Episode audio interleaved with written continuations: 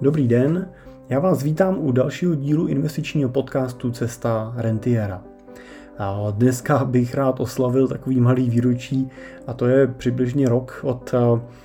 lockdownu nebo od prvních lockdownů a vlastně začátku kauzy COVID. A chtěl bych se podívat na to, jak se COVID vlastně a opatření s ním spojený promítly na těch trzích, co za ten rok jsme se vlastně naučili novýho a jak vlastně to covidové období změnilo finanční trhy a co od nich můžeme čekat dál. Moje jméno je Jiří Cimpel a jsem majitel a privátní investiční poradce ve společnosti Cimpel a partneři, kde jako honorovaný investiční poradci pomáháme našim klientům na jejich cestě k rentě a následně jim tu rentu pomáháme čerpat tak, aby jim pokud možno nikdy nedošla. Tak eh, co ten COVID vlastně eh, na trzích přines? Asi bude dobrý se vrátit zpátky do eh, období přibližně před jedním rokem, kdy jsme vlastně zažívali v plné síle dopady lockdownů a paniky vlastně na trzích způsobený právě tím pozastavením ekonomiky a obavám z budoucnosti. Co se vlastně dělo v tom únoru a březnu, že trhy začaly padat a viděli jsme poklesy na akcích v desítkách procent, na amerických akcích ten, ten pokles byl konce přes 30% v americkém dolaru, což za posledních za posledních asi 10 let bylo nejdramatičtější pokles, to je jedna věc, ale druhá věc je i to, že ten pokles byl velmi dramatický v velmi krátkých okamžicích. A to, co vlastně nás jako finančníky překvapovalo, bylo to, jak skutečně rychle a skokově reagovali v tom prvním období trhy při poklesech, jak vlastně skutečně realizovali i ty velký akciový indexy typu MSCI World, což je 17 největší firm na světě, nebo S&P 500, což je 500 největší firm na světě. Poklesy ve vysokých jednotkách procent na denní bázi. A to je něco, co historicky nebylo úplně běžný a, překonali jsme v těch dvou měsících několik historických rekordů právě z těch maxim těch poklesů na jednotlivý denní bázi.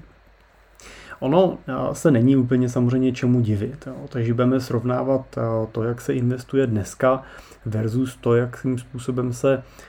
investovalo před 10 nebo 20 lety, kdy byly dosahovaný ty maxima těch poklesů, tak samozřejmě můžeme vyhodnotit, že ten dnešní trading je mnohem víc elektronický, mnohem víc automatizovaný a pokud chcete taky to trendový slovo, tak algoritmický. To znamená, že ty rozhodnutí o tom, jestli nakoupit nebo prodat, už dneska v drtivé většině nedělá člověk, který by seděl u počítače a klikal nebo někam telefonoval, ale ve většině případů ho dneska dělá počítač a dělá ho na základě nějakého předem nastaveného vzorce neboli algoritmu. Zjednodušeně si to představte tak, že ten program nebo ten vzorec říká, že pokud dojde k poklesu aktiva na takovouhle hodnotu, tak ho má okamžitě prodat. No a pak samozřejmě eh, v okamžiku, kdy eh, podobný příkaz má nastaveno mnoho těch eh, počítačů, není úplně v tom okamžiku kalkulováno s tím, že by měly přijít nějaký dramatický poklesy a oni přijdou, tak samozřejmě dochází k tomu, že ty počítače panicky tlačí vlastně ten prodej, snaží se ho realizovat okamžitě a nebo co nejrychlejš a v té snaze realizovat ten prodej co nejrychlejš, tak samozřejmě ta musí nabízet stále nižší a nižší cenu pro to, aby našli protistranu pro tu svoji transakci. A to je přesně tím důvodem, proč v těchto těch okamžicích ta, ten pokles je velmi a velmi rychlej a strmej. On netrvá většinou příliš dlouho, ne, nejede v řádu mnoha dní, většinou se ty výprodeje zastaví v horizontu třeba toho jednoho dne, tyhle ty algoritmické výprodeje A pak eh, to neznamená, že pak ten trh začne růst, ale eh, pak dochází k nějakému sklidnění, eh, samozřejmě dochází k nějakému vstupu té lidské logiky do těch prodejů, která případně třeba zastaví nebo pozastaví a, a čeká se zase na další vývoj na trhu. Čeká se zase na nějaký další panický okamžik, který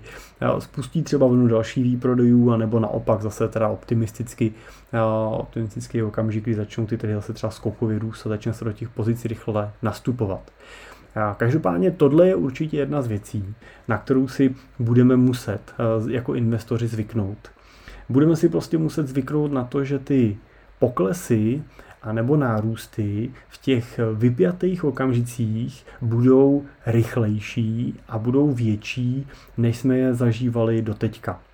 Nemusí to nutně znamenat, že, ten, eh, že by ta celková kolísavost toho trhu byla významně vyšší, ale právě tyhle ty jednorázové rychlé skoky pravděpodobně budou eh, novým standardem na tom finančním trhu. Bude tak platit, že ty klíčové eh, okamžiky toho eh, třeba daného roku z pohledu eh, růstu portfolia nebo poklesu portfolia nebudou stát na tom na měsíčních obdobích nebo týdenních, ale budou stát na několika dnech třeba v průběhu toho roku, který když byste prošvihli, tak třeba ztratíte 50% potenciálního výnosu, který by to portfolio mohlo mít. Takže do budoucna bude platit tak, jak platilo už teď, že to, to, co je důležité, je být zainvestovaný, být v pozicích, držet portfolio, nesnažit se v keši čekat na nějaký okamžik, jako třeba jako amatérský investor, kdybych měl nakoupit a rychle využít nějakého poklesu, protože takové příležitosti prostě využít pravděpodobně nestihnete, nestihnete reagovat tak rychle, jako reagují ty počítače a ty automatizované systémy a proto vám ta šance pravděpodobně uteče. Pokud zůstanete v pozici, budete nakoupený, tak máte jistotu, že takovou příležitost nestratíte, projdejte jí. Samozřejmě i za cenu toho, že projdete i ty negativní, ty poklesové, ale to prostě už těm dlouhodobým investicím patří, je to přirozený a ta kolísavost a volatilita nikdy nebyla a do budoucna by neměla být nepřítelem dlouhodobého investora, měla by pro něj být přirozenou součástí jeho investice. Ne, největším nepřítelem investora a jeho investic je investor sám. Jo, to pokud nedokáže ten investor vhodně reagovat na případný korekční pokles na trzích, na ten pohyb, na ten mínus na tom svém účtu a spanikaří a tu svoji pozici prodá v tom poklesu, tak to je ten okamžik, kdy skutečně přichází ten investor o peníze. Pokud je zainvestovaný rozumně a dojde k poklesu, tak se neděje nic jiného, než to, že prostě krátkodobě na tom svém účtu vidím menší hodnotu toho majetku, než jsem třeba do něj vložil, nebo než jsem tam měl před měsícem, ale ten trh eh,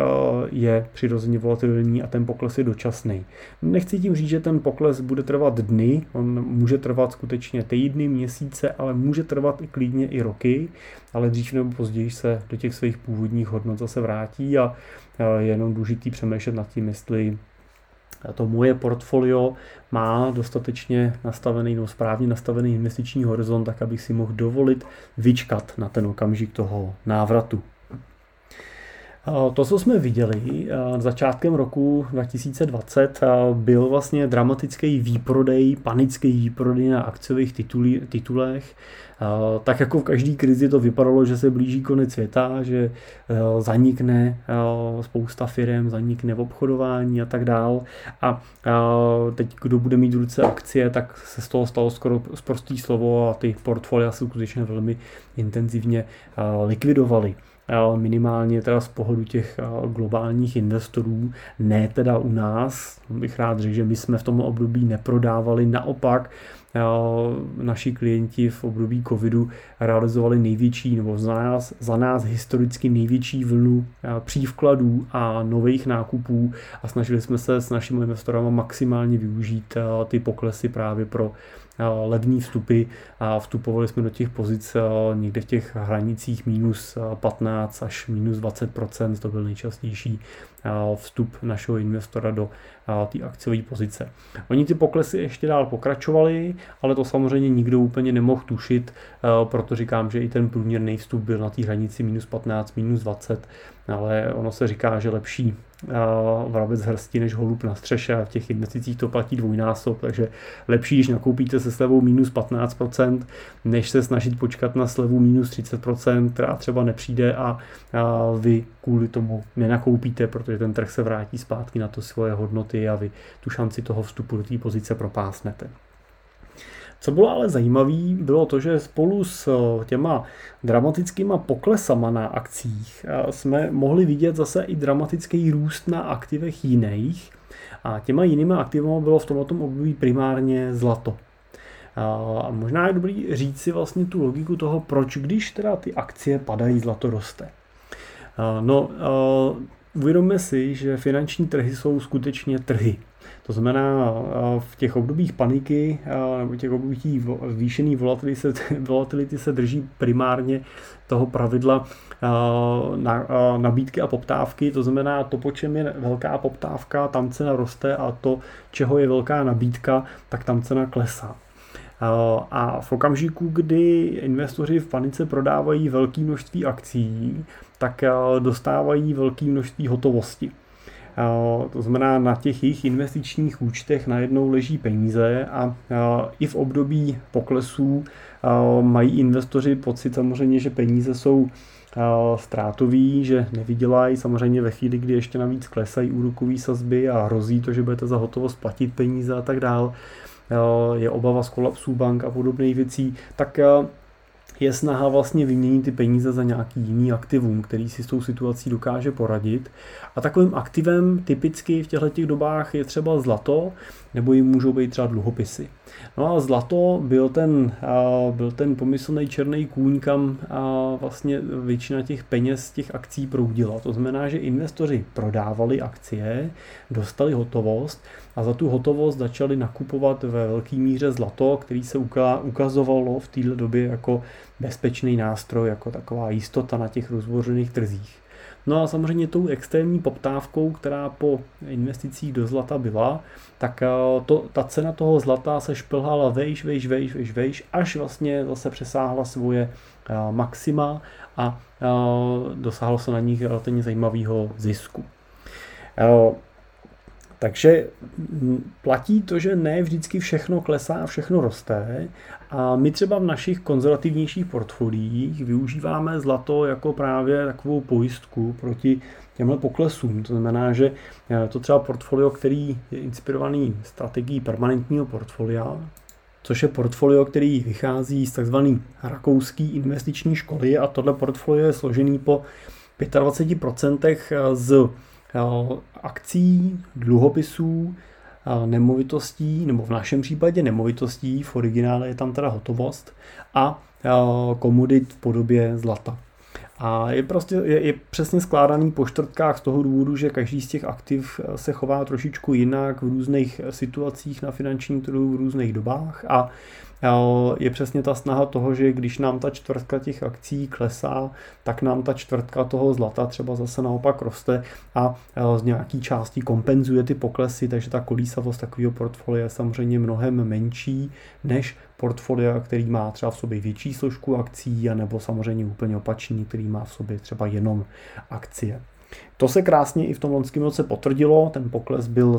byl relativně zanedbatelný, ne nějak významný a, a rychle se to portfolio vrátilo zpátky vlastně do těch svých původních hodnot a pokračovalo vlastně v růstu a v tom loňském roce i přes covid přineslo velmi zajímavý zhodnocení. Takže můžete uvažovat nad svým portfoliem nejenom tak, že koupím jenom akcie nebo jenom dluhopisy, ale právě v tom smyslu, že namíchám si to portfolio tak, aby ta ten, ten celkový koncept vlastně mi přinášel takovou kolísavost, kterou já dokážu přijmout. Na druhou stranu si řekněme, že pokud jste dlouhodobí investoři, investujete s výhledem 15 let a třeba díl a jste skutečně dynamickým investorem, který si dokáže představit, že to jeho portfolio bude realizovat i třeba 50% dočasný pokles, tak pak samozřejmě nemusíte nutně hledat ty bezpečnostní ruční brzdy v podobě třeba zlata nebo podobných aktiv a můžete to portfolio uvažovat i tak, že ho postavíte čistě na akciové strategii. Asi bych řekl, že třeba speciálně taková varianta by byla zajímavá, vhodná ve chvíli, kdy jste třeba investor, který opravdu investuje z nějakých drobnějších pravidelných vkladů a bude je vkládat dalších právě třeba 20-30 let, tak pak i ta čistě akciová strategie může být velmi vhodná. Zároveň doplním, že tohle není univerzální investiční doporučení, musíte vždycky vycházet z nějakého svého plánu, nějakého svého investičního profilu a tak dále a podle něj teprve tu strategii sestavovat. To, co jsme v loňském roce vlastně zažili, bylo to, že se objevilo nový slovo a tím byl lockdown. To bylo něco, co do té doby ekonomiky neznali a nejsem si jistý, jestli slovníky ho znali, určitě ne v tom duchu, ve kterým eh, jsme ho začali v tom loňském roce používat a skloňovat. A vůbec prostě situace, ve který přijde vlastně v eh, demokratickém systému eh, ten zákonodárce a řekne, teď prostě určitá část vás prostě podnikat nebude, Eh, tak eh, je úplně nová a je velmi samozřejmě tvrdá pro mnoho profesí a mm, asi si všichni dokážeme představit, že to muselo být velmi těžký pro většinu lidí, kterých se to fyzicky dotklo, finančně dotklo a že ani ta míra těch kompenzací, eh, ona vám vždycky vykompenzuje, řekněme v lepším případě nějaký náklady na provoz, ale těžko vám bude kompenzace státu kompenzovat zisk, takže bylo to samozřejmě a je to pořád pro mnoho lidí velmi těžkým obdobím, který samozřejmě si mnoho z nás dlouhou dobu ponese a bude se s ním srovnávat. Paradoxem toho samozřejmě je to, že těm trhům to vlastně bylo úplně jedno, a,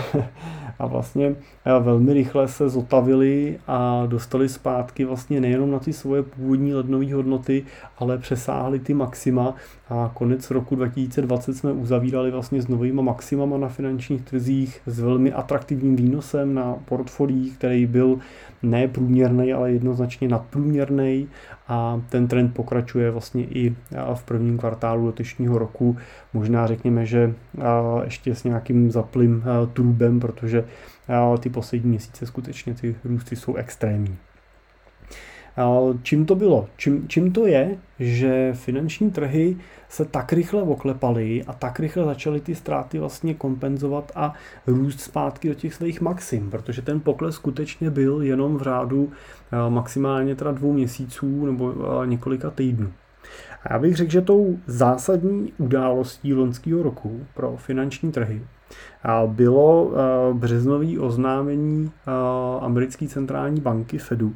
o tom, že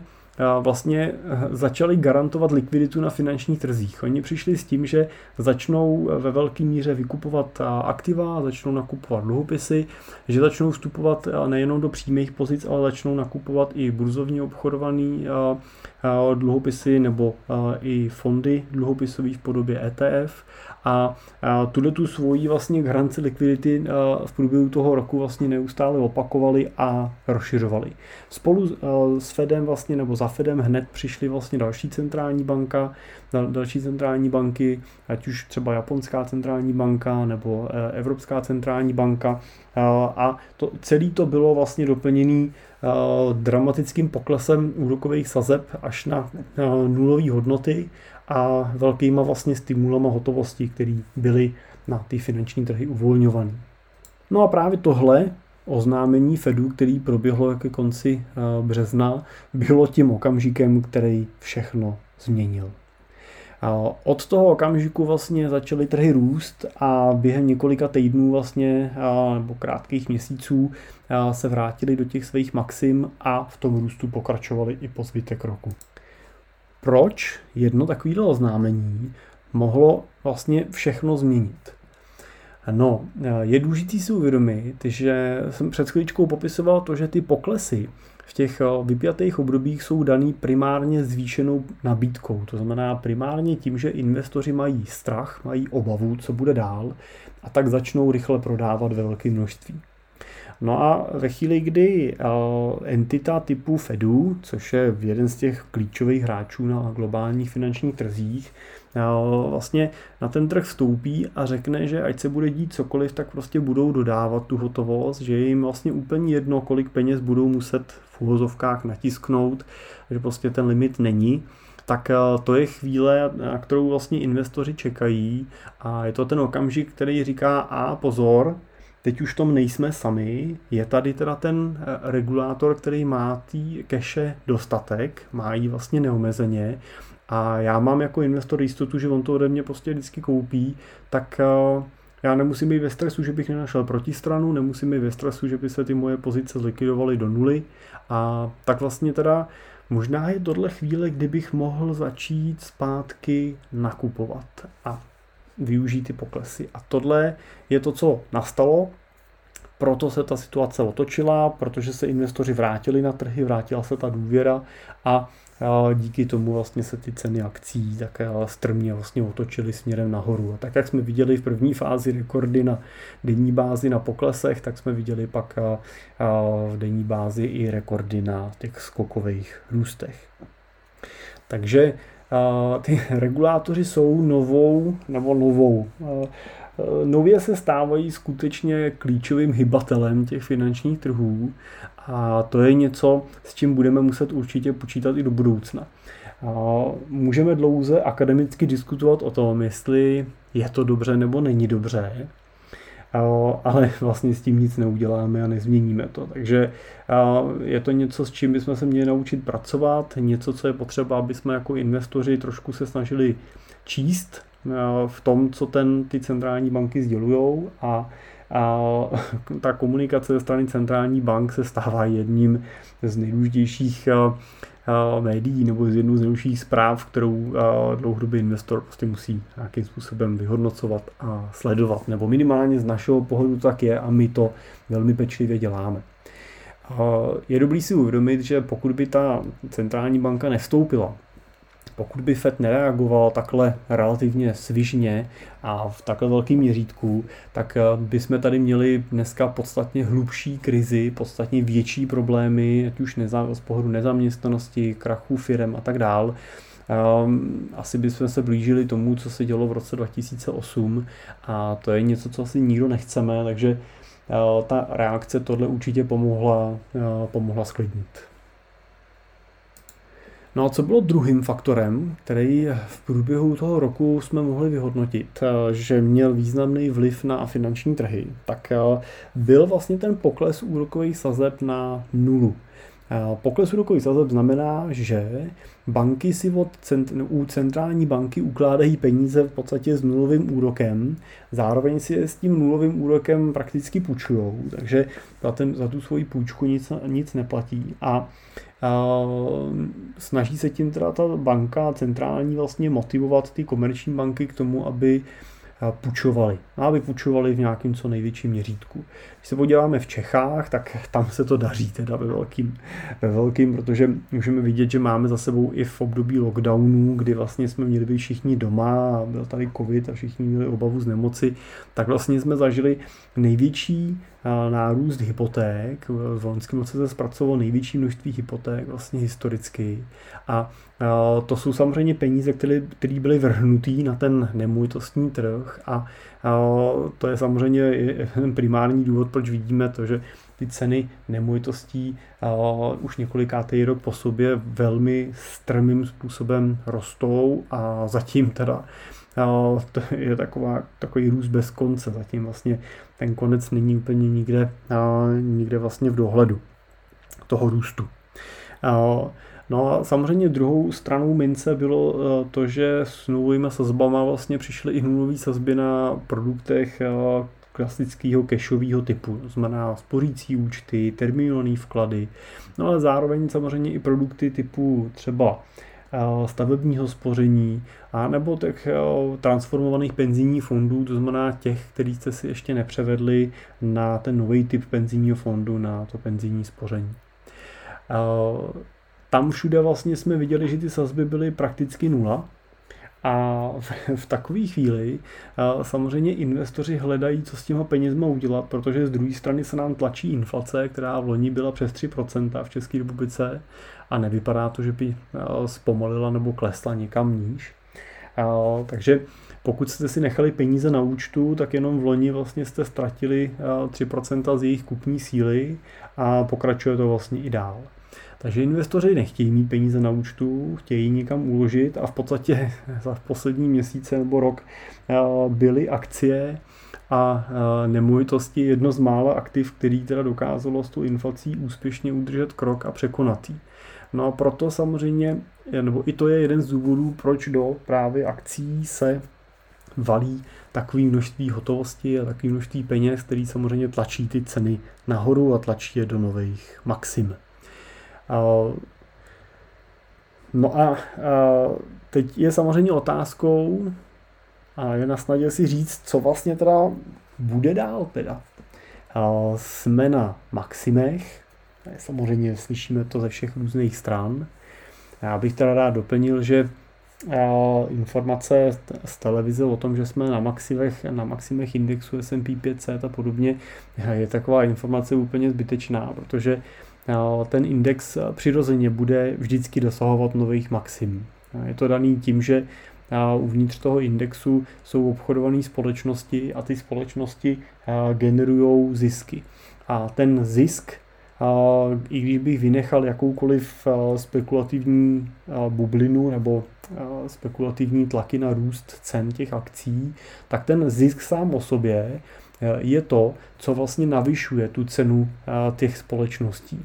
Pokud prostě ta firma má hodnotu jeden rok 100 milionů dolarů a vygeneruje zisk 10 milionů dolarů v tom daném roce, tak ta firma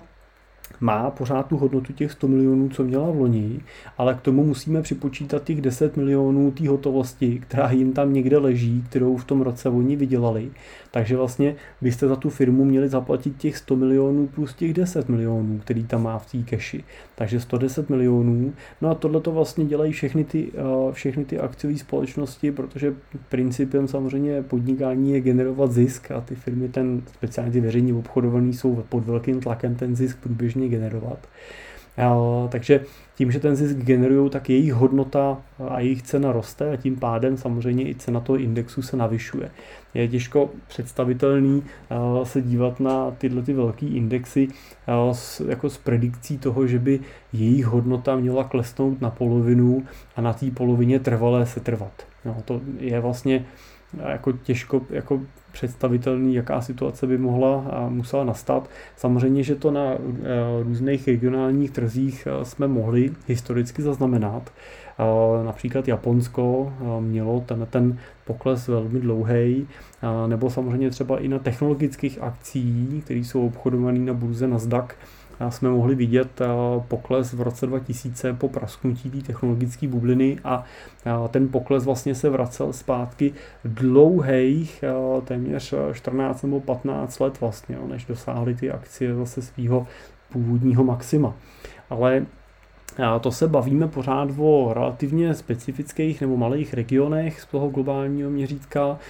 nebo o specifické kategorii akcí typu technologické akcie na konkrétní technologické burze. Pokud se budeme na ten trh dívat jako na celé, budeme se dívat na ty globální hráče, globální společnosti, tak tam je taková situace relativně těžko představitelná, že by jsme čekali 15 let na ten návrat těch pozic, se vlastně historicky na těch globálních akcích zatím nikdy nestalo. Takže, takže z tohohle to jenom chci ukázat, že nemusíme mít jako podléhat nějaký panice, nemusíme mít paniku z toho, že jsou zase akcie na maximech a jestli teda to je okamžik, kdybych měl je prodat a čekat, až z těch maxim spadnou. Když to uděláte, jak se vám může stát, že to prodáte a budete dva roky sedět na hotovosti a ty akcie během tohoto období posílí o dalších třeba 30% a, a, a za ty dva roky přijde třeba korekce a udělají třeba minus 20 vy budete si na té cashi, budete si říkat, tak blíží se ten můj okamžik, tak možná nakoupím, řeknete si, ještě počkám. Oni teda neudělají větší pokles, začnou se vracet, vy budete disciplinovaný a nastoupíte do té pozice třeba v poklesu minus 10, budete si mnout ruce, jenomže si musíte uvědomit, že vy jste koupili s poklesem minus 10, jenomže i ten pokles minus 10 je vlastně pořád o 20% dráž, než ty akcie stály dneska. Takže to jako čekání v té hotovosti, speciálně v době, kdy tady máme 3% inflaci a ta hotovost nenese žádný výnos, tak eh, je extrémně drahý a eh, před pár dnama eh, jeden z investorů globálních Ray Dalio, který je portfolio manažerem největšího hedžového fondu na světě, společnosti Bridgewater, tak prones takovou zajímavou větu na své sociální síti LinkedIn, že hotovost je odpad. A že je a pravděpodobně další období bude, protože prostě nenese opravdu na těch dlouhodobých výnosech vůbec nic a naopak vám v té ruce prakticky hoří. No takže to je teda z pohledu té minulosti a z pohledu budoucnosti teda, co bude dál? Je ta budoucnost teda růžová? Můžeme se dívat na to, že opravdu ta Amerika se oklepe tak, jak to vypadá, že ty extrémní balíčky hotovosti v řádu bilionů dolarů, které jsou pumpované do ekonomiky ze strany státu, se promítnou do cen akcí, že klesne nezaměstnanost a firmy se vrátí do své ziskovosti a to všechno pocítíme v dalším extrémním růstu těch akcí. A nebo,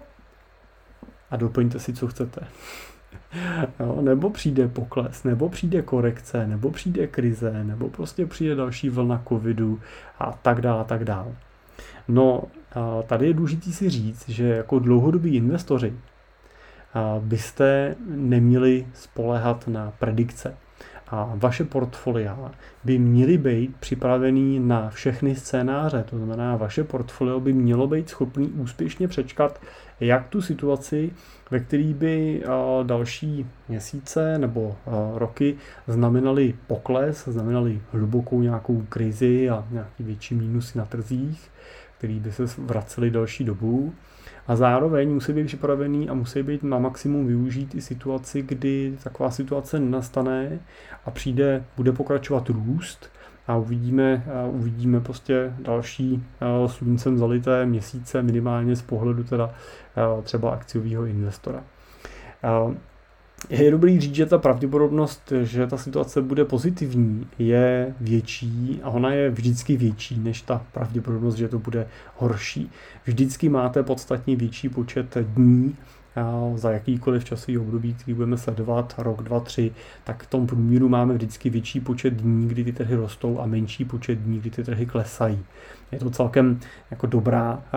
do, dobrý poměr, jo, je lepší spíš než sázet sportku, tak radši sázet na růst akciových trhů a nechávat ty pozice, protože šance, že zvítězíte je jo, v podstatě hraničí s jistotou. V případě, že máte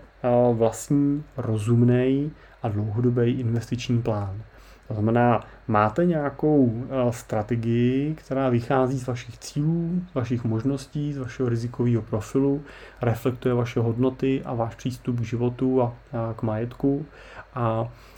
tenhle plán potom eh, vám dává klidný spaní i v těch dobách, kdy ty trhy prostě jsou opravdu na na vlně, kdy to jede, lítá nahoru a dolů.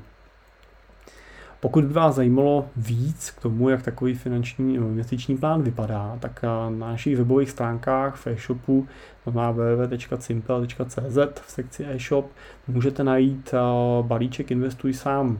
Investuj sám, který stojí asi 250 korun nebo 249 korun a v jeho rámci vlastně získáte knížku praktický průvodce, jak investovat do ETF fondů, která začíná přesně tím, že právě vám pomůže ten vlastní, váš vlastní investiční plán si sestavit. Velmi jednoduše, jasně, ale přitom eh, dlouhodobě, tak, aby byl udržitelný a mohli jste s ním dlouhodobě pracovat. Pak vás teda provede ta knížka i tím, jak vlastně podle toho plánu vybrat portfolio, jak ho sestavit a na jaký český platformě si ho můžete sami bez eh, pomoci poradce vlastně sami zainvestovat a nakoupit.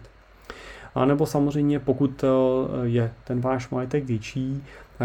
a přesahuje 2 miliony korun ten náš investiční majetek, nebo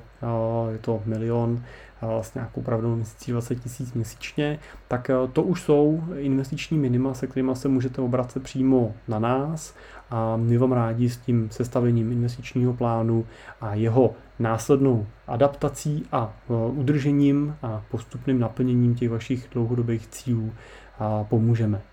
Takže pokud eh, to téma, který vás zajímá, neváhejte se eh, na, na nás obrátit, můžete napsat přímo mě na e-mail jiřizavináčsimple.cz a nebo na našich webových stránkách simple.cz můžete kliknout na tlačítko Chci být klientem a eh, my se s vámi spojíme a probereme konkrétní možnosti. Tak zároveň bych rád doplnil na závěr, že náš podcast můžete sledovat samozřejmě na všech sítích Apple Podcast, Spotify a podobně, ale i na webové stránce cestarentiera.cz, na který jsme nově přidali i tlačítko, kdy já budu rád, když ho budete využívat, protože